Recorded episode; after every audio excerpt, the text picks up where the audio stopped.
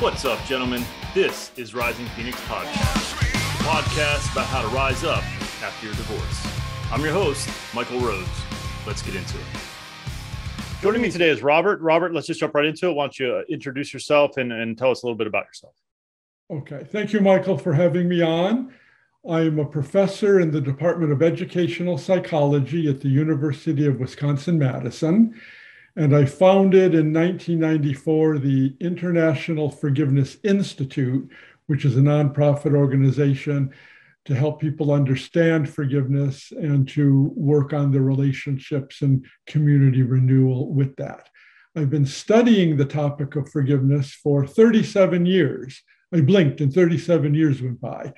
And we do forgiveness therapy with adults and forgiveness education with children.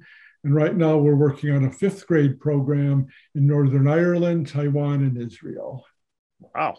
Um, okay, so let's. Your, your uh, I, I, read somewhere um, that your someone gave you the title like a uh, the trailblazer of forgiveness or something of that nature. Um, mm-hmm. And so that's that's the topic we're obviously going to discuss. And as a guy going through a divorce myself, um, forgiveness seems like a very very far stretch. But I think perhaps the why that is is because my definition of forgiveness is perhaps different than the definition or your definition of forgiveness. So let's cover that. What is forgiveness to you a forgiveness expert? Okay. Keep in mind i'm what i would call an egghead professor. So i study everything i can possibly get my hands on in english across the world whether it's judaism christianity islam humanistic philosophy, Buddhism, uh, Hinduism, it doesn't matter. And I try to look at the common threads across all of these as to what forgiveness is. And I have come to realize, because the ancients have been my teachers, that forgiveness is, first of all, a moral virtue, as justice is, kindness, patience, love. And when we forgive, three things occur. First of all, we've been treated unjustly by the other or other people, not just one person. And we try, it's a struggle, to get rid of our resentment toward the person because of the unjust treatment. And here's where forgiveness gets controversial. And because it is a moral virtue, we deliberately try to offer goodness of some kind to that person who was not good to us. And that might be kindness, respect, generosity, or even love. It might be a kind word toward the person or a kind word about the person to others. Yet, forgiveness is not any of the following. Forgiveness is not to excuse what the other did. Yes, you are encouraged to be good to that other person, but you will always say, What happened to me was unfair, is unfair, and it will always be unfair we don't excuse. We don't forget. It's not like forgive and forget because we remember, but we remember in new ways. So we watch our back. See, some people are very concerned. They say, well, if I forgive, you're telling me to go back into this relationship that almost killed me. Uh, and I'm going to forget what happened and it's all going to happen again. No, you remember in new ways so that you watch your back forgiveness is not just calming down. Some people say, you know, if you forgive and forget, you'll be fine. Well, maybe, maybe not, it, because forgiveness is not about you and your emotional system. It's about reaching out to the other in goodness. Also, and this is a biggie, when you forgive, you don't necessarily reconcile with the one who hurt you. Reconciliation is not a moral virtue. It's a negotiation strategy of two or more people coming together again in mutual trust. If you cannot trust the other who keeps abusing you, you can forgive without reconciling. And another issue that makes forgiveness controversial people think in what we call either or terms. Either you forgive or you seek justice, but not both together. And Aristotle from ancient Greece taught me that you don't practice any of the moral virtues in isolation from the others. So when you forgive, you do seek justice, you do seek what's fair. And so you're not just giving in to the nonsense of others, you are heroically, through a challenged heart, offering goodness that the world is telling you is ridiculous and stupid. But paradoxically, actually, and I know we're going to get to this, Michael, good things happen when you forgive. And there, there is so much around this topic. Um, I can understand why you dove into it, and and uh, 37 years went by because there's so many questions that pop up. So uh, before we move forward, I just there's a couple things that popped into my head.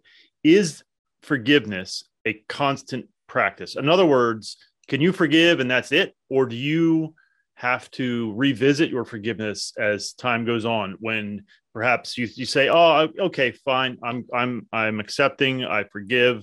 And then a thought and a memory smacks you in the head and you're like mm, and and you have to sort of do the process all over. Is that how it works? It's very typical as you explained it because we're all imperfect beings. Forgiveness is not like a pill when you have a headache and you mm. take the pill and now the headache's gone forgiveness, I think of it more as a journey. Mm. It is a walk of learning where you continue to offer this goodness and then it settles and you go on to other things. And as you say, you might see a photograph of the other or meet the other somewhere and a flood of the emotion comes back. So you practice forgiveness again. But here's what I also find for hope for your listeners as you practice forgiveness, you get better at forgiving so that you can then, when you jump back into forgiveness, do it more quickly with deeper results. It's not like you go all the way back to square one and struggle all the way through it right. uh, as you did at the beginning. I use as an analogy physical fitness. Hmm.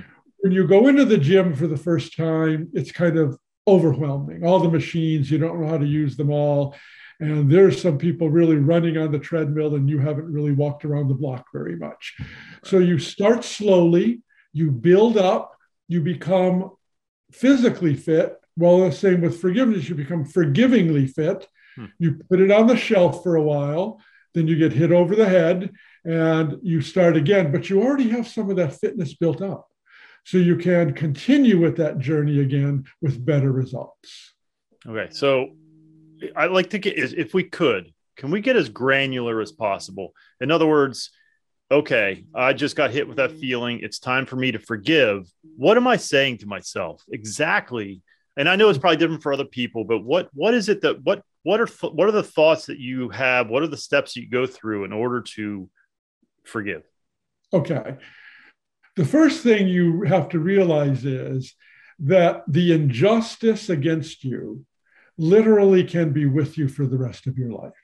True. I've worked in hospice situations with people who are 80 years old. Mm. And when they pick out the issue to forgive, it's something that happened 40 years ago. Mm. And they've lived with this for all their life. So the first thing you need to ask yourself, if you want to, is do I really want to live with this toxicity that has built up in me and live with this for the rest of my life? And you ask yourself the question do I deserve to live with the effects of the injustice? Because here's what most people miss it's not the injustice itself mm. that lives with us, because that's a point in time, and you're never going to go back to that. But what is alive and well in you is the effects. And here are some of the effects that you people carry around literally for the rest of their life they have anger. Hmm. And the anger can lead to anxiety, hmm. which can lead to depression.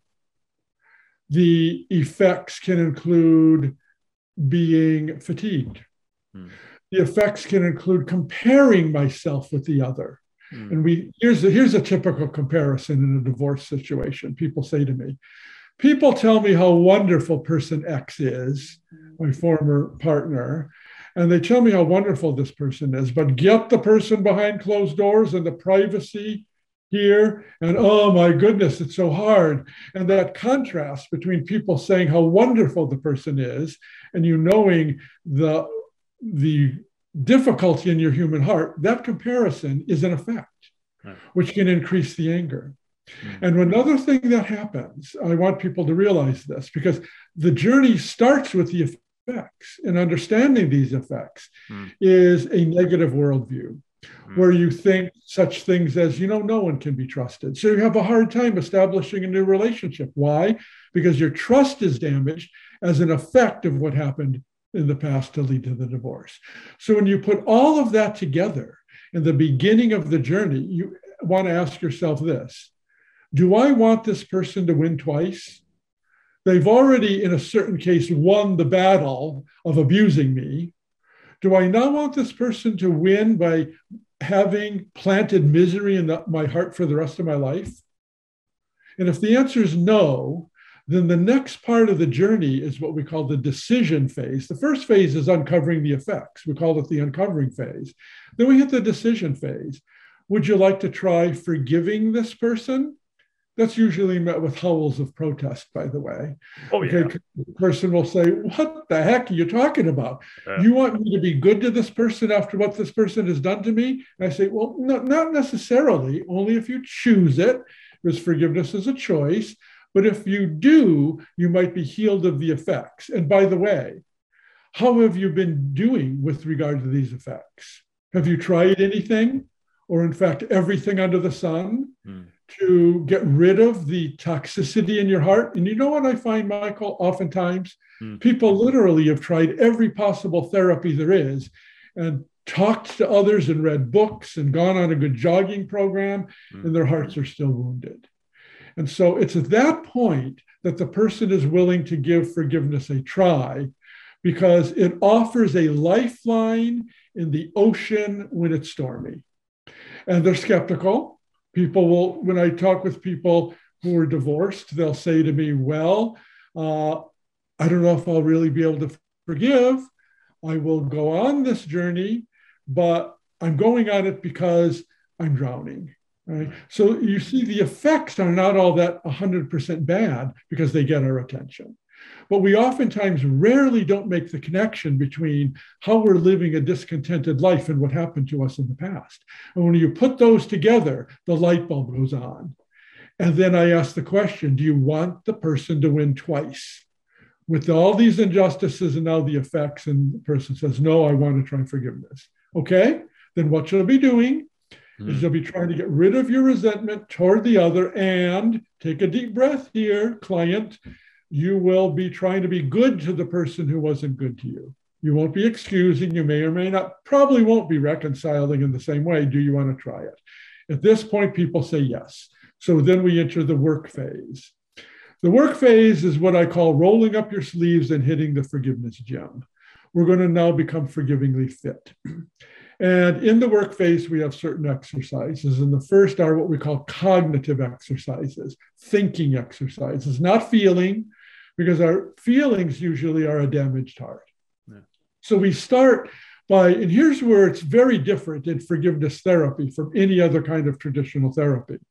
We shine the light not on the client, but away from the client toward the one who acted unjustly. Hmm. Very different from traditional therapy. The focus is on the one who hurt you. And we go through these kind of cognitive exercises. First, look at the woundedness that this person brought into the relationship. And a lot of times, those who wound us have been gravely wounded by others in the past. And they bring patterns from their childhood into the relationship with you that never were dealt with in pre relationship commitments or pre marriage counseling or anything like that. It's just, oh, you love each other, go for it. But forgiveness would say, put on the table before you enter into a new relationship the imperfections and wounds that each of you are bringing to this encounter. And you'd be surprised at how wounded the other is and how wounded you are. And you're both bringing this into the relationship. That changes the story, where we see in context how this person has been acting by how the person has been raised over and over again not deliberately by others, but to hurt others in its happening. So you see a wounded, vulnerable person with weaknesses and confusions and doubts and difficulties. It's more than the injustice against you. Then we go to another level of this work phase of thinking, where we talk about what we call the global perspective, where we talk about your common humanity. Do you realize you're going to be trying to forgive someone who shares common themes of humanity with you? And I'll prove it to you, whether you are a religious person or an atheist. Biologically, you, my client, I would say, you are special, unique, and irreplaceable because you have unique DNA. Oh, yeah, it's true. Unless I'm an identical twin, you got it. You got me. Yeah. Okay. How about the one who hurt you? Does this person have unique DNA? Where when that person passes away, there'll never be another human being like this person on the planet. Yep. That makes this person special, unique, and irreplaceable as you are. You share a common humanity. And you know what you share then? Worth as persons that can't be taken away from you. You have, client, I would say, inherent built in worth that cannot be taken away from you, even with a divorce. Even if people whisper about you and say, well, what, what did he do to deserve this? That's shame. And yep. shame is part of the effects, yep. okay? Part of the anger. Yep. But you know what? When you get to this level of the global perspective, no, no, I did the best I could. I'm a person of worth, but so was the one who hurt me. And then we go to another level, a, a transcendent perspective that we call the cosmic perspective, only if a person has a religious perspective. Hmm. Otherwise, we don't go there. We stay on the level of woundedness and bringing wounds into the relationship and a shared humanity with absolute inherent worth. But otherwise, we go to this level and we say, in your teachings, let's say it's a Judeo Christian tradition, are you both made in the image and likeness of God? And that's in Genesis 1. It's fundamental. It's not just worth, it's worth because of creation, but only for the religious person. And if you say, oh, yeah, I didn't think about it, but yeah, I'm made in the image and likeness of God, that helps a person get through difficulty. But then we add this in forgiveness. Does this mean the one who hurt you is made in the image and likeness of God? And when you put the whole story together, made in the image and likeness of God, shared humanity and shared woundedness from the past, you start seeing the person in a broader, richer, deeper way, which starts softening the heart a little bit and just having compassion on the person because of what was suffered by this person in the past and present, which allows you to stand in the pain rather than pass it back to the person. This is a heroic step where not only does the heart start softening, but over time, and it can take months, we ask the person to stand in the pain of what happened. You hear that in hospice all the time when people are grieving. They tell you to lean into the pain. Why? Because otherwise, if you try to get rid of that pain, you're throwing it back to the person either deliberately and when you see the person or texting, or to the children, which can really hurt the children as you keep condemning the ex partner. Okay. So when you stand in the pain, you are being a conduit of good, not just for that person, but for children and other relatives who might be hurting because of the breakup. Okay. Do you, you want to break in with a question here? Uh, yeah, please. Uh, I got so many, but there's one in particular, and I, am hoping and praying. And I'm not a I'm not a religious person. I'm not an anti-religious person either. But sure. um, how do you not how does one okay so there's a couple things here one is uh, i think in the context of like uh, um, well, maybe parents is still sort of the in the realm but you know someone killed their son or something there's not here's my fear i guess is that when i start to give her a a compassionate view i already loved and maybe still do love her how do i protect myself by staying not slipping into love. Like if I oh. start looking at her in a certain way and being compassionate, how do right. I not then sort of hurt myself all over again by saying, "Oh my gosh, she's so, she was she was a good person and I and I screwed up and I miss her and I love her." Like how do you can, can you avoid that? You have to avoid that. And the way you avoid that is by looking at the different roles. And you say, you used to have a role of partner that's not possible anymore. And it's not possible anymore because I have the basically the evidence of continual hurt. and it's going to continue. And I cannot be in that role with this person, but I can be in a different role of respecting this person as a human being. And I have to fight for that role, keeping in mind what forgiveness is not. I am not ever going to excuse the bad behavior that led to this breakup. And I have to keep that at the forefront. There is a reason that's rational why we have broken up. And I have to see woundedness that is not in my best interest. In fact, it could kill me if I continue this way. Literally, the effects can kill people. Okay. And I have to guard myself because I tried my best. And you have to pat yourself on the back for that realistically, not in any artificial way.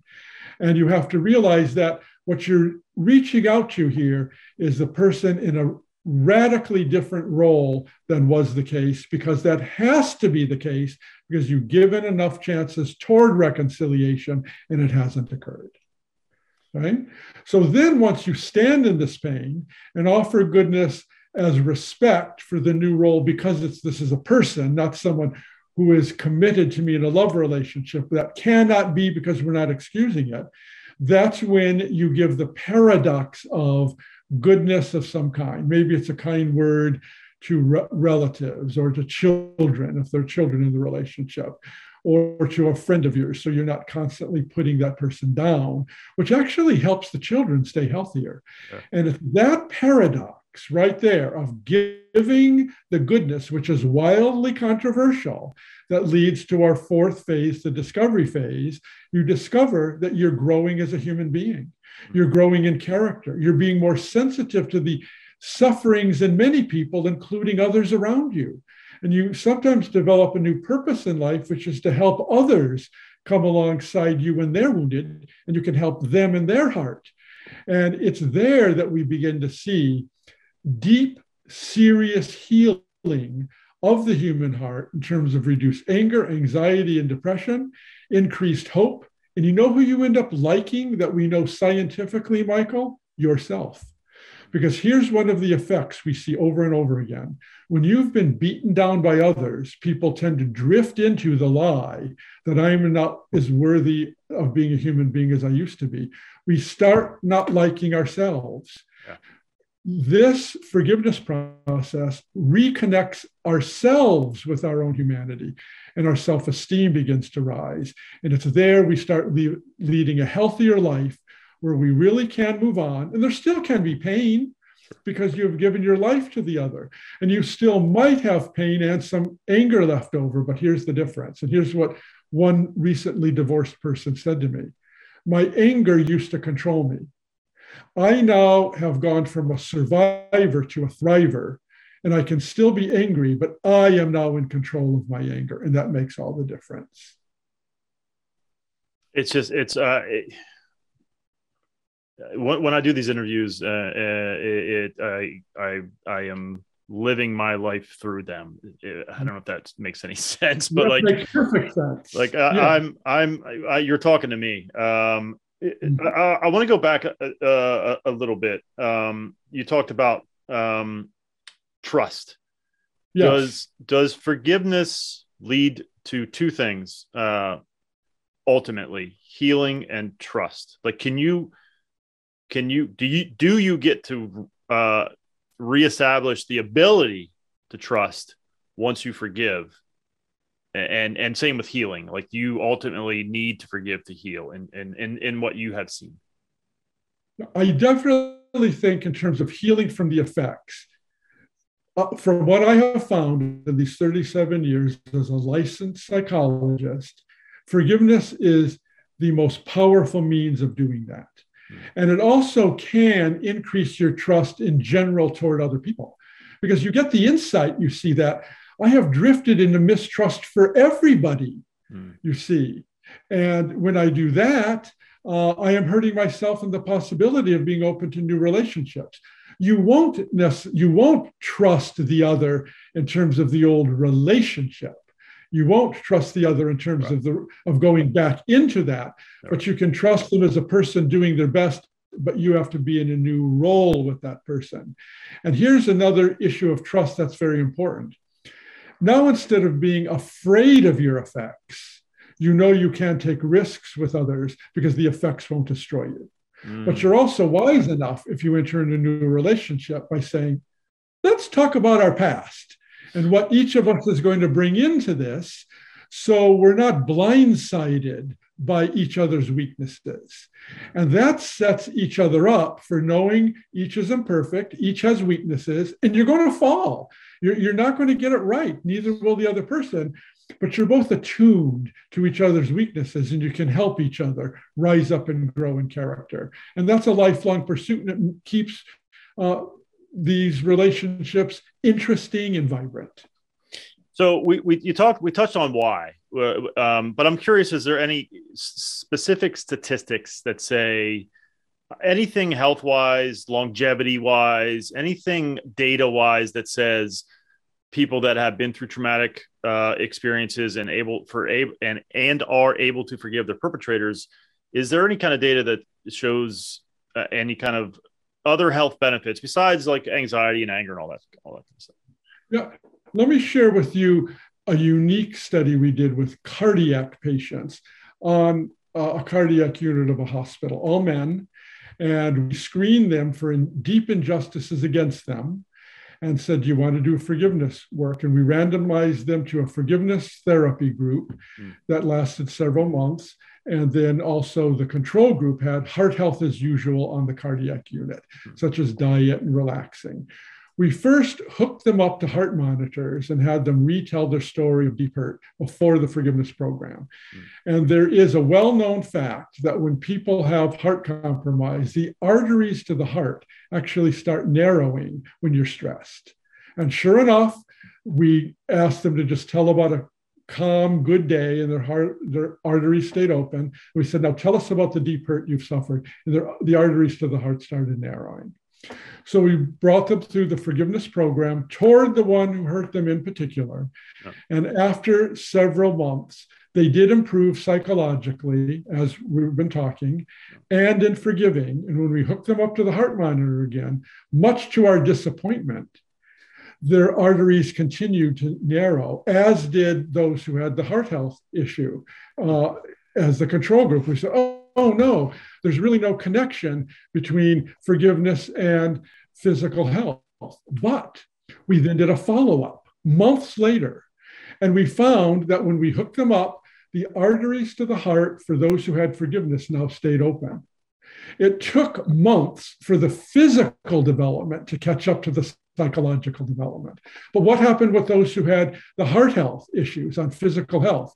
they still narrowed the, the uh, arteries to the heart. And Dr. Douglas Russell, who was the physician overseeing this work, said, We helped these men in forgiveness to avoid sudden death and chest pains. That didn't happen with what, what happened on the uh, regular heart unit, where they were giving the best they could, but it wasn't working. Hmm. Forgiveness was. And it's the only study on the planet to this point showing a cause and effect relationship, cause and effect, Michael, between learning to forgive and the improvement of a major organ of the body.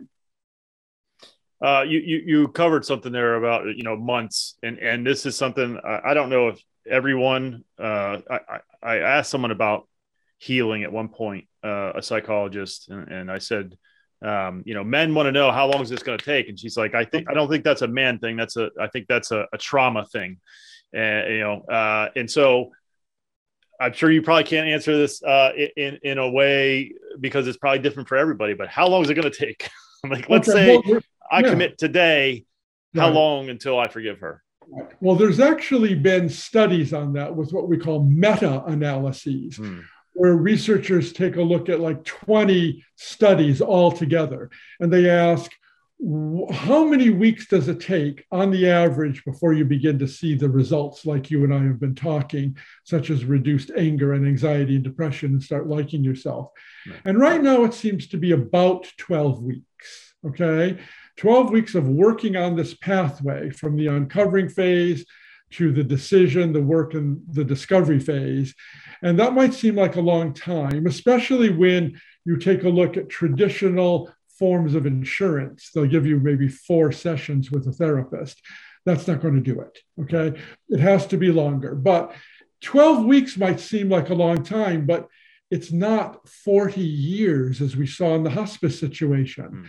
40 years, if you don't do this, mm. is not the way to live when you don't have to. But 12 weeks, so okay, we, we give it three months and your, your anger goes down enough where you are now in control of your anger. There's still going to be work to do, as you and I have discussed here today, okay. but you start getting in control of your life and in your future relationships. Is it worth that? Oh, look at the physical fitness program.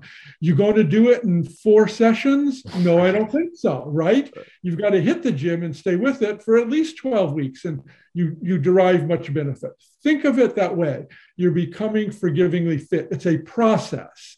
It's not a psychological technique where you engage in for a few times right. or the pill, the forgiveness pill, and boom, you're out. You walk a path, you grow in that path with great benefit. The statistics show us that. Um, what it, this is going to be probably a, a maybe silly question. Why is it so hard? Here's why it's so hard. You've already been hurt by another and now you're asked to take on more pain mm. because the pain of the rehabilitation of the heart is difficult. Mm. And think about what I think this as a moral virtue, like justice and patience and kindness, is the most difficult of the moral virtues. It's not hard to love an infant, hmm. okay, because the infant is so cute. It's not hard to be kind to someone who's homeless, whose back is against the wall and has a tin cup because your heart goes out to that person. This is so hard because you have a broken heart and you are reaching out with that broken heart in goodness to the one who broke it. That's why I think forgiveness is the most heroic moral virtue on the planet, but it also is probably one of the most rewarding. Tragically, most people don't see that. Um, so I mean, there's a lot of evidence for it, right? It's it's a lot of uh, evidence. It, it, it's clear to me. Um, you know, I, I'm I'm I'm still scared, honestly, if I'm being if I'm being honest, to do it. But sure. but I I see the reasoning. So um, again, let's say I commit today. What am I doing? Uh, how am I forgiving? Okay. The, what you're going to do is probably follow one of our guidelines in forgiving. I have three self help books two by the American Psychological Association, one by a very well regarded New York publisher, Norton. Hmm. And the first one is called Forgiveness is a Choice. And we, I deliberately said that so people don't feel cajoled into it or pressured right. into it. And they go through these four phases that have actually 20 steps within the whole thing okay. of how to forgive a person or a group. And it's step by step with journaling. Mm. The second one is called The Forgiving Life. It's actually a Socratic dialogue between two women, one who has a lot of experience with forgiveness and the other who's having some marital difficulties and is just learning. Mm. And then the third one is called Eight Keys to Forgiveness by Norton. And I didn't know there were eight keys to forgiveness. They have a series called Eight Keys. They said, Do you want to do this? I called them up and said, Well, there are more than eight keys to forgiveness. Do you really want me to do this? And they said, Do the best you can. So I put in eight keys. One of them includes self forgiveness, because hmm. in a marital breakup, if you say, You know, I see where I could have done better here, here, and here, yeah self forgiveness welcomes yourself back into the human community. But there's only, that's only one of the eight, and the other seven cover these 20 points from forgiveness as a choice, but not in a stepwise sequence. Yeah. Um, I, I want to thank you for doing this. Uh, a friend of mine sent sent uh, an article. Uh, my best friend in the whole wide world, Mr. Christopher Long, who's been a a, a podcast guest uh, because he has gone through divorce and he was my lifeline. And he sent an article. Um, I don't know if you wrote it or if you were interviewed or what, but uh, and I remember getting it and thinking, no effing way, man. Nope, I am not there. I'm never going to be there. Hmm. Uh, and I'm I'm more open to it than I have been. So um, this, I think, though, that uh, to me, numbers and data and and uh, analyzation of, of things is is is important uh, and and um, significant to me personally. So so when I when I when I hear these things, it's like okay, there's there's something to this So I, I at least I want I want to heal. I want to be a, a, a, healthy, happy man, father, hopefully future partner to somebody else. Um, and and if if it takes more pain and and getting to forgiveness to get there, then then that's that's where I'll go. Yeah, well, think about it in terms of rehabilitation of the heart. It's the same thing if you fall down and damage your knee. Okay, now you have a wound, which is the damaged knee. Hmm. You are going to have to go through some pain if there's surgery and then physical rehabilitation. Would you not want to do that because it's painful? Well, that pain is temporary. The pain with the knee, if you don't rehab habit could last the rest of your life. It's the same thing with forgiveness. You now have a damaged heart in a psychological sense. You have to go through the tough work of rehabilitation of that heart, but that has a certain timeline to it. And forgiveness is what the American Psychological Association calls an empirically verified treatment. The science shows it works. Why not go through the rehabilitation of the heart and be free of that? Yeah, no, it's uh, it's an excellent point, and I can't argue it uh, anymore. as much as I want to, you know. Um, but if you did, if you said no, Michael, I'd forgive you, but then that's okay. No, because forgiveness is a choice. You don't have to go there. You don't have to go there to have inherent worth. Uh, true. Well, that I agree with that, but I, but I do think uh, again, I think my mission is to is to heal, and I can't do that um, fully. I think uh, unless I forgive. But that seems pretty apparent to me. Um, I so, think it would be a wise choice, but it's not for everybody, and I know sure. that. Yeah. Um, I, again, I want to thank you so very much for doing this. I really, really, really appreciate it. Um, the last question that I asked everybody is what words of wisdom would you impart to a man who has just started his divorce process, whether he just got papers or she just left or asked him to leave, uh, whatever the scenario, what, what would you say to that man? I would say, I'm sorry that has happened to you, and you're going to need time to heal. Forgiveness is not the first step in this. You first have to get rid of the hurricane that hit you and get used to that and settle down. Anger in the beginning is good because anger in the beginning says, I am a person of worth and I shouldn't be treated that way. And your anger shows you that you know you are a person of worth and you know the other person needs to have behaved better. Okay. So early anger is good and allow that anger to settle down. And don't forgive right away unless you're a very unusual person and you want to jump into it. But the even the decision to forgive takes time. Yeah. But know that early anger is not a bad thing and don't run from that. What we want to deal with is the anger that now takes up residence in the human heart and is so disrespectful, doesn't know how to leave even when you ask it to leave. That's when you say, you know, I've been living with this now for months or years. Enough is enough. As I said earlier, twice, I think it was, let me say it again. I don't want this person now to win twice, to give this to me for the rest of my life now I'm ready for forgiveness. So when you just get served those papers, forgiveness is not appropriate for most of us. Give it time. Early anger is good because you see you're a person of worth. And only then, if you're ready to hit the forgiveness gym, there are resources. I'm with you. I stand with you. Awesome. Thank you, sir. What's the best way for people to find you and, and find your books and all, all of that? Um, how, okay. how can people reach you? The books would be Amazon.com. For International Forgiveness Institute, it would be internationalforgiveness.com. Mm. And then my email address, I can give you my personal one, Robert Enright. Okay, that's E N R I G H T numeral one. So Robert Enright one at gmail.com. Uh, what I do is help heal the human heart. So it wouldn't be an inconvenience. If you'd like to contact me, great. If you want one of the books, I hope they would be helpful to you. I did my best with them. Awesome. Thank you, Robert. I really, really appreciate that. Um, you know, uh, just just out of curiosity, so do you do one-on-one, um, uh, like like uh, coaching, counseling uh, for for people? Yes, but I don't do that as often as I do research. Gotcha. Because being a professor, they totally expect me to write and research, and it's kind of like the publisher perish deal.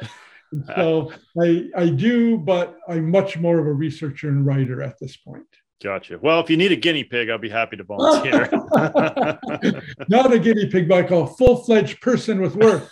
I love it. Well, thank you, sir. I really appreciate this. Um, I, I, hope we can do it again sometime. And and uh, again, I, I can't I can't thank you enough. Thank you so much. It's been my honor. Thank you. Take care now. Yep. Take care. All right. Bye. Thank you so much for watching and or listening. Thank you to Nick Coyle and Lifer for allowing me to use their song "Born Again," which you're hearing now, and at the intro to the podcast. Thank you to Justin Delahanty and all of my brothers at the Alpha Code please visit the website risingphoenixpodcast.com to connect with me and other like-minded men who are looking to thrive and grow after their divorce. And remember to surround yourself with people who add value to your life, who challenge you to be greater than you were yesterday, who sprinkle magic into your existence like you do to theirs. Life is not to be done alone.